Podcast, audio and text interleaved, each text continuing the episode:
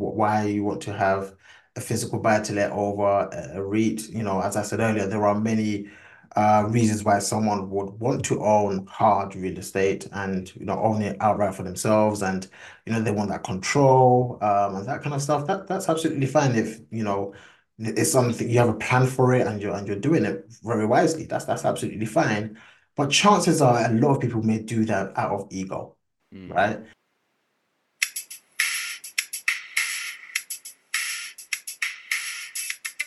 Hello and welcome to Woke Finance, the podcast discussing all things finance and all things finance related. It's your boy Peter, and I'm with my co-host, my bro Jax. How are you today? Yes, yes, yes, Peter. I'm doing very well. Uh, we are coming towards the end of February. The year is going by so fast, but I'm very much looking forward to spring, man. I'm very much looking forward to the flowers coming out, the sun coming out. Come on, Come on, come on, come on. You're right, man. Time's going so fast. 10 months left of the year already, just like that. How is everyone doing with their New Year's resolutions, man? How far are you in? Um, have some of you given up? Are some of you still striving on, man? Um, all the best if you are still striving on. Um, and yeah, just a massive shout out to our listeners wherever you are in the world. Keep supporting us, keep doing what you have been doing. Um, yeah, man, we recognize you, man. And also, Jax, normally we give a shout out to where we get new listeners um quite late in the episode. We're actually gonna give a shout out right now, actually, because we've had a massive influx from um, a particular city, and we do want to just pay a bit of homage. And this city and this area, Jax, is from Stockport in Manchester. Oh, nice. Well, when I first hear of Manchester, I think of Manchester United, uh, the best team in the world, the best football team yeah. in the world. Welcome to the Woke Finance Podcast. You are here with myself, Jax. Uh, you're also here with Peter. On this podcast, we talk about all things finance and all things finance related.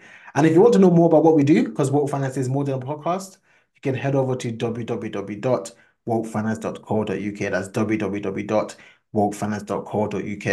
And if you want to engage with us on socials, we are predominantly on Instagram and LinkedIn. So if you just search for Woke Finance, you are sure to find us. But I hope you are um, gaining tons of value from our previous episodes and you're looking forward to this episode too. Come on, come on, come on. Massive shout out to our listeners over there and to our listeners all over the world. Keep tuning in with us, man. Let us know the type of episodes um, you've been enjoying and the different topics that you want to discuss um, and tend to enjoy and love uh, listening to as well. Now, talking of love, we're going back to our first. I'll I'll say in terms of you know what we love about finance, I'll definitely say one of our big things is around investing, Jax. So this episode is going to be um, on that actually, and in particular, we're going to be talking about uh, REITs, um, and we've mentioned REITs briefly um, on various other episodes, but we've never actually done a detailed episode on REITs before. Um, Jax, for the listener that's just hearing the word REITs, what on earth is that? What does that stand for, man? Yeah, yeah. I mean, REITs, I, think the, first thing to say is REITs is not a word per se, but it is an acronym. so um, it's spelled R E I T S, um, and those stand for Real Estate Investment Trusts. So essentially, these are assets. They are they stand for Real Estate Investment Trusts. They are assets that essentially allow individuals to invest in real estate without having to actually do the buy to let process themselves. Mm. Um, you know, we know here that in the UK, when we are investing in property, buy to lets, and that kind of stuff, rental income, we generally have to come up with a large um, amount of capital, and that's our kind of deposit.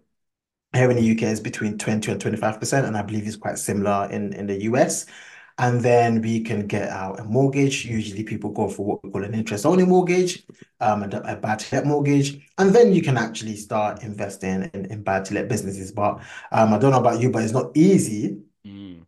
to come up with such a huge sum. And of course, uh, if you're buying a buy-to-let and getting a mortgage, often, even if you buy it through a business structure, which is the most common way to invest in um, buy-to-let properties in the UK, um, you probably have to be a guarantor of that loan as well. So there is still going to be checks on you as an individual. So it's not that easy for the everyday person to, um, you know, get into this game of of investing in real estate. But with REITs, which I believe the first REIT came in the 60s, 1960, it allows you to actually buy a piece of a business. So REITs are structured as investment trusts which essentially means they're a business that kind of operates as a fund as well. Let me explain. It's a business that will pool investors' money, right? So you can invest in it, Peter. I can invest in it. Um, all our new listeners and Stockport can invest in it. And essentially, the business will use that as their capital to invest in rental income producing real estate, right? And you can only invest in real estate. That is the purpose of that business.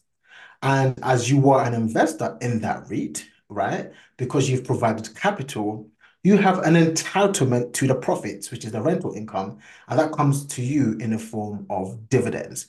And that is the most exciting thing about REITs relative to other asset classes, in the sense that, yes, it almost behaves as equities. It kind of is an equity, it is shares, but you're buying into a business um, or an asset class that has been proven to be quite a, a good asset over time, which is real estate, and you're able to get it at a much cheaper price. And so the barriers to entry are much lower now. And now you and I and everybody listening to this episode can actually gain exposure to um, real estate. I love that. I love that. Um, and you know, for the person that um does have buy to let properties or is interested in um putting their money into buy to let properties, and they might look at REITs. Okay, this might be a way to invest it um into and their money into a REIT. Um, but they might say, but that's not the same as having my own buy to let property. I don't actually own any property. How true is that statement if you actually put your money into REITs? Well, it's it's semi-true in the sense that, you know, you don't own all the property, right? And to be fair, you don't own all the property if you do buy to let Mm, anyway because you use a mortgage. But mm, they are right in the sense that they do not control all the all the property, right? Uh, so the property is not purely in their name. What they've done is they've pooled uh, their capital with other investors, and they have a piece of real estate, right? So I think the key thing is to really understand the pros and cons of this, right? Um, when you are someone who, you know, is investing in a single property, you absorb all the risk mm, right? You take on all the risk. You take on all the risk, and if something goes wrong, and if the boiler breaks, you have to cough up the money to sort it out. As I said earlier, the barriers to entry are quite high. Um, and and and you know, if you wanted to, I mentioned it in one of our episodes. I was talking about one of the costs of property being, you know, uh, or, or bad or or that kind of stuff being liquidity issues right? You can't just convert property into cash very, very quickly. It often takes some time. It can take three months, it can take six months, it can take even over a year sometimes to sell out of a property and to convert that back into cash and to, to really realize those capital gains. However, when you buy into REITs, which stands mm. for Real Estate Investment Trusts, again, you still have exposure to the asset class. However, you can decide to sell some of your shares and realize that as money.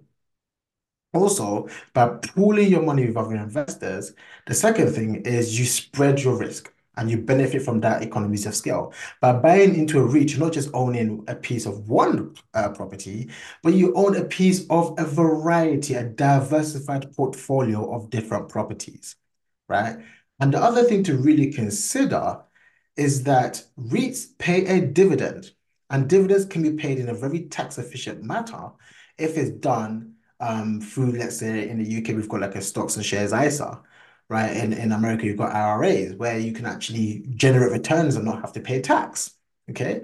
So, so there are many, many benefits of actually investing in REITs over actually just being someone who buys your own property. But of course, the reason why you buy a REITs could be and probably be probably would be different from trying to um, you know, buy a single buy to let property. For example, I know I'm not rambling on, but let me let me continue. Now, this is really useful, man. I'm a Yeah. big fan of REITs, man. It's important we take a deep dive into why they're so attractive as well. Yeah. The, the truth of the matter is people invest in REITs because they don't want to just own one property, Mm, right? Or they don't want to absorb all of the risk. But very importantly, this is where um the distinguish really hap really happens, is people are willing to outsource the management and the sourcing of the properties to uh, managers and CEOs who have experience doing that. Okay. So remember, when you buy a REIT, you're buying into a business, and there are people in that business who are working for you because you are a shareholder. These people are skilled, they are qualified, and they're they are experienced in the business of real estate, and you get to benefit from that business alongside benefiting from the diversification and the ease of entry and the dividend too. So these are some of the attractions of REITs, and that's why they've become so popular as investment vehicles over the long term.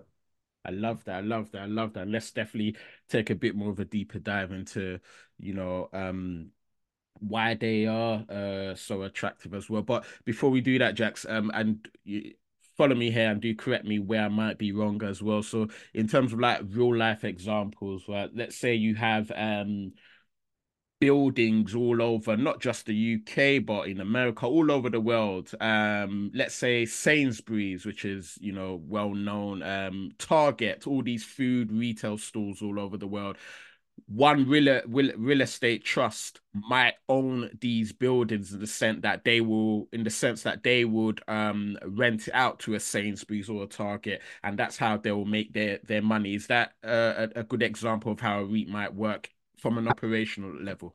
Absolutely absolutely. It's very simple right? Um most businesses that have stores um, or have have offices um, or have any form of real estate that they need to um, exist in order to run their business, often will have a landlord.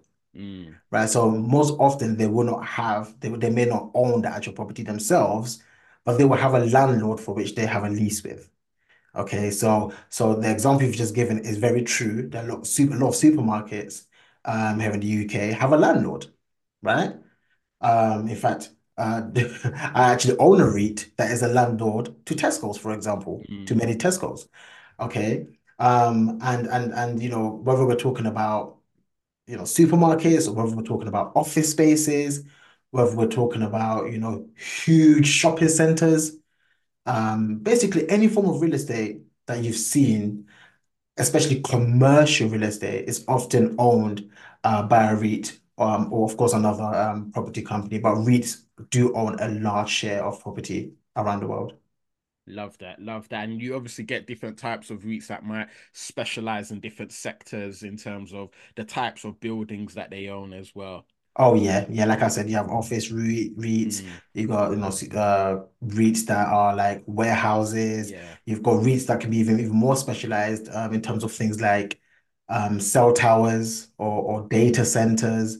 So REITs REITs in itself as an asset class can have a lot of different industries um, and and in those industries can behave quite differently as well. So it is a very very interesting field um, to learn about, and to obviously, in my opinion, people should start thinking about how they can, you know, add a few REITs to their portfolio. I love it. I love it. It really allows you to have exposure to to property in in a more simplistic way than going through the standard buy to let um process. But even on that, Jax, in terms of um, an asset class as well, um, the way that one one of the ways that one might buy a, a REIT is through the same way we might buy stocks and shares. So are REITs stocks and shares, or are, diff- are there different asset class class um in terms of equities altogether? How does that work? Yeah.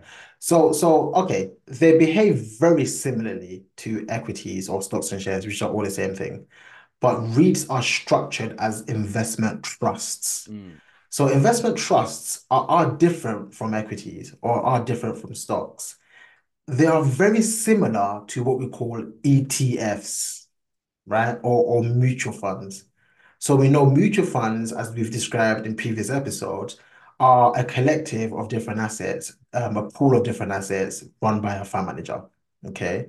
And the fund manager can decide to invest in different shares and different companies for that fund and for the shareholders and the unit holders of that fund. But REITs, or even before we get to REITs, just investment trusts generally, they are companies, right? They are companies and not funds. Okay. They are companies similarly to equities, but what makes them very, very, very different is their structure, is their capital structure, is um, how the, you know the rules they have to abide by. So specifically, when we're talking about REITs, REITs have to pay 90% of their income and profits to shareholders in the form of dividends. Um, and that's specific to REITs. In, to have that title of a real estate investment trust, you have to abide by this. Okay. But of course, why would they need to do that? Why why why is that something that anybody, why, why would any company subscribe to this um, idea of paying 90% of their profits? Well, it's because if they do that as a REIT, they don't have to pay corporation tax. Hmm. And that's what makes it very exciting. And for me, that's what makes it exciting for shareholders because you now know that you are um, a, a beneficiary of the profits and the income that that, that REIT generates. Love that, love that. Now we obviously mentioned they behave in a similar way as to you know um in when not behave but in terms of having exposure to them um it's quite similar to the way we might be exposed to stocks and shares. So is that a, in terms of if I wanted to put my money and buy a REIT, will they be in the same places that I'll buy stocks and shares essentially? Yeah, generally yes, absolutely. Generally, if you are using a platform to buy stocks and shares um, there's a high chance that you will have the same opportunity to buy REITs. Um, in fact, the thing about REITs, as I said, it's not, it's not, even though it behaves as a fund, it is actually a company, right? So it is traded, it is, it is a tradable security, which is different from mutual funds and index funds. Mm.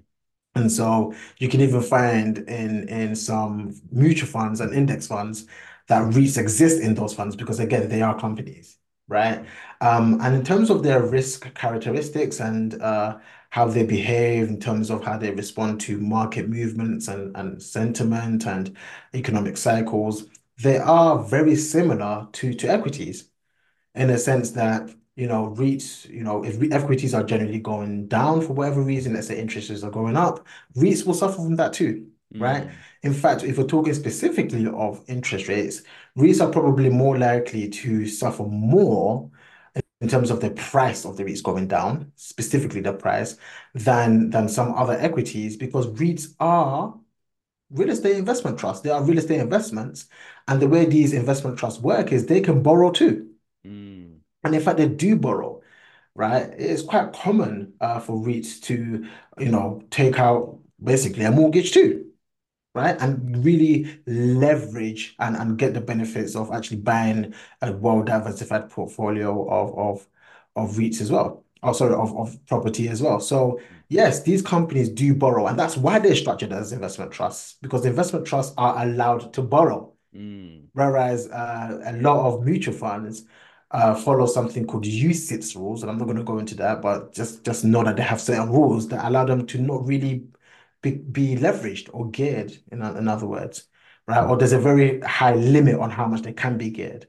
Whereas REITs, they can they can borrow. They have the opportunity to borrow just like any company can borrow. And that makes them very exciting um, businesses and, and, and an exciting asset class, especially when things are going well in the economy. So REITs have had periods when they've actually outperformed, outperformed different assets in periods where the economy was doing well. Mm. Now, I don't know if this is a good thing, but you mentioned they must pay at least 90% of their income as dividends to shareholders. Does that mean that in times of turmoil, we've seen companies stop their dividends, but can REITs do that, or do they have, or do they always have to make sure that they are paying out their dividends? Well, it's it's, it's I think the way to look at it is they have to pay 90% of their profits. Mm. Right. So if, if, if in terms of of turmoil, then the chances are they're not as profitable as they, they used to be. Right. Mm. But again, to qualify as as a REIT, you have to pay 90% of your profits.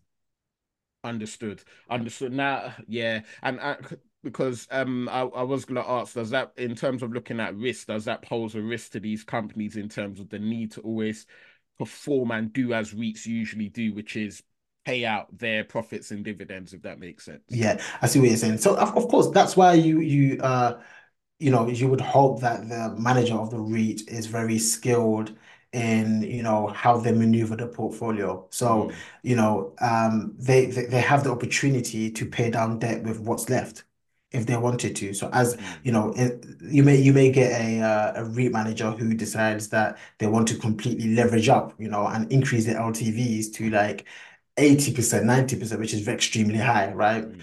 You know, most will probably go up to 70 ideally, right? So within the investment trust itself, there is management that needs to take place.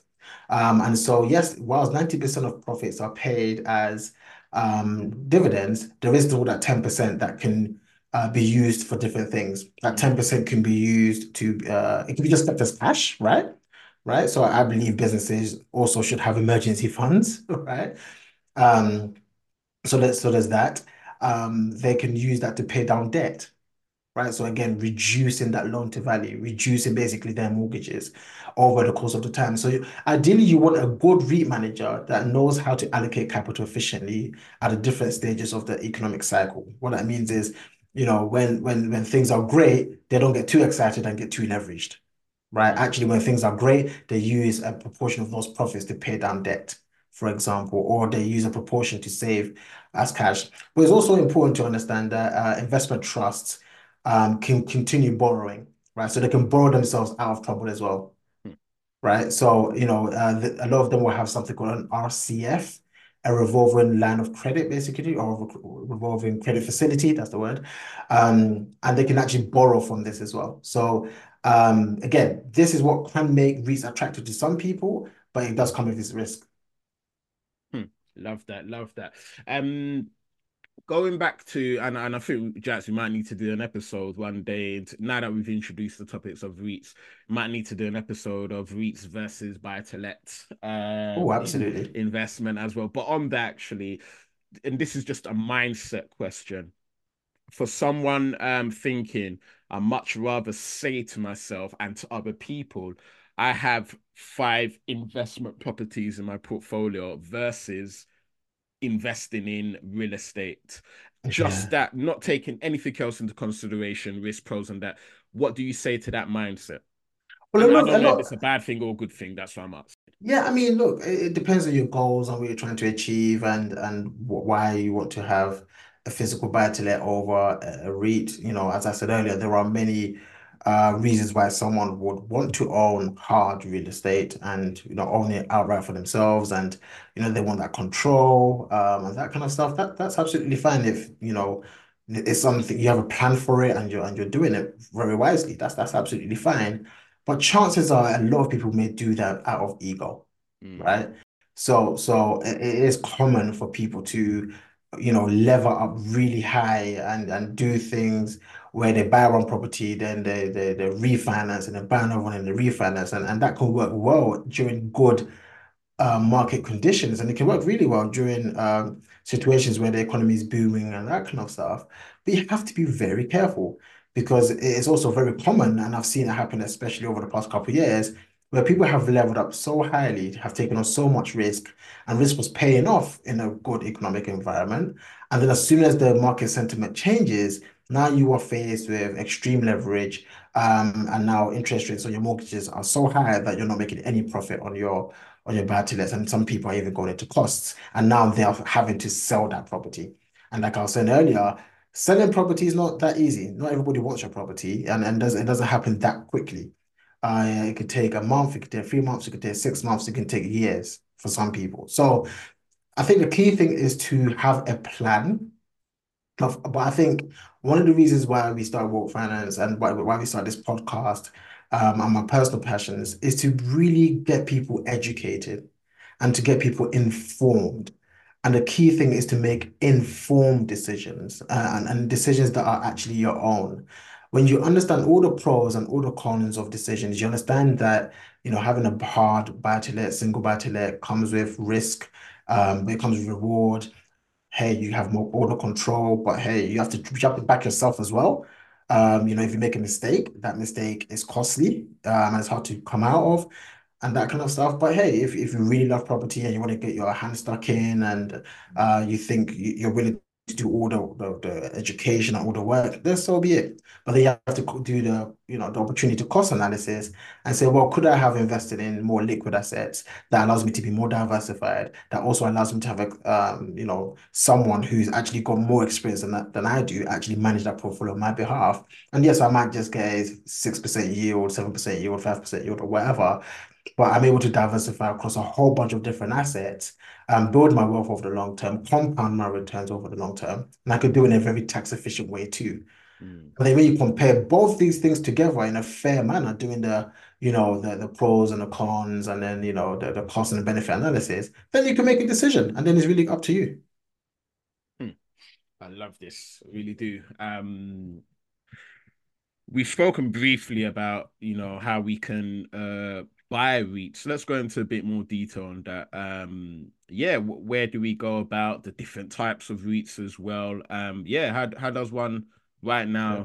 who's gassed up, heard this episode, um, feels informed but wants to figure figure out how to actually start buying REITs? Yeah, I think the first thing to know is that you can buy REITs extremely cheaply. Um, in fact, you can buy REITs with as, as, as little as at ten pounds nowadays, really, because of the trading apps, the non-commission trading apps that allows you to do fractional investing. So you can buy cheap, REITs extremely cheaply. Just just wanted to put that out there first. But you know, like most uh financial assets, there are different ways of buying it. And um, my first way, or the way that I think most people should consider buying these type of assets, is to uh, buy it in a collective um, investment fund. So you can buy REITs through index funds, right? You can buy REITs through mutual funds. Essentially, you can buy a mutual fund or an index fund that focuses purely on just investing in real estate investment trusts. That is possible, okay? And that allows you to have exposure to hundreds of different real estate investment trusts. And of course, that gives you even further diversification. That is an extremely diversified portfolio because each individual REIT itself um, has a variety of different properties in their own portfolios, right? So that's one way you can do it. The second way is you would have to uh, do some research, right? And you could, in terms of doing the research, you could start off thinking about uh, places that you go and just being mindful and opening your eyes and say, hey, I shop at this supermarket. I wonder who owns this building. Um, you go to a shop. Oh, I've gone to Boots today. I wonder who owns this building. It probably isn't Boots. It might be someone else. Oh, I shop at Amazon every day. I wonder who owns the actual warehouses and stuff like that. Okay. There are actual REITs that own these properties. And you can actually start gaining exposure into those assets because chances are if Amazon for example, this is just for example's sake, continues to be a good business and grows and wants to, you know, you know, continue growing and have more warehouses, then the landlord, which is called a company called Prologis, would do very well too. Okay, um, so that's that's some another way you can start thinking, and of course you can start learning about it. There is a website that I can guide people on, um, actually guide people to go and look at it. It's called um, if you just type in REIT.com, you'll be able to find it. But the website is called NAREIT, N-A-R-E-I-T. And you can learn a lot about REITs on that website. Fact, I would encourage uh, people to actually go on the website and have a read to learn more about what REITs are. Um, and you probably come across the fact that there are different types of REITs. On this episode, we spoke, we focus more on equity REITs rather than mortgage REITs. So, the, so there are mortgage REITs out there as well which are REITs that focus on actually getting more like providing mortgages. But we're purely talking about equity REITs in this in this episode, which is um the actual landlords. Love that. And we'll put the link uh, to that website in the description as well. Love it, love it, love it, man. Was really good to just take a bit of a deep dive into REITs as well. Um, for our listeners, if you do have any questions about what you've heard, um, do the usual, man. Just get in touch with us. Um, this is just the beginning on this particular topic. And as I said, there will be a few more episodes um linking to this as well. But Jax, any final thoughts or comments on REITs before I let you go? Yeah, I, th- I think the first thing is to understand that you know the, the, the reason why you you would be investing in REITs is not the same reason why you would invest in a growth company like I don't know uh, like Facebook or Meta mm. now it's called um, you would invest in it for its passive income. You would invest in it for the income that it throws off, knowing that it's a, often a higher yielding um, asset. So, you know, it's not something that you, you can flip your money in, in, in such, such a short space of time. It's something that you will invest in. And probably when you first invest, the income you would receive will not be very impactful, right? But I'll tell you the truth, the first time I received a dividend, um, something switched in my brain, which made it very clear to me that as long as I was able to follow the path of um, spending less than what I earn and saving in and, and investing into income producing assets, I can actually produce passive income. Mm. And if I can do this consistently over a long period of time in assets like REITs, one day that income that it throws off will actually pay for my lifestyle. And REITs are a very good asset class in actually generating that passive income. So that's why you would be investing in it. I think it's clear for people to really understand that you would not invest in it for growth per se, even though you can get amazing growth, but you would be investing in it for that income. That's so important. And yeah, so important. We always tell people when you're investing, you want to think about your time horizon, your risk tolerance, and your objective. So, if your objective is to invest for income at some point, then REITs is a great way. Um, we actually do have an episode where we go into detail around investing for income.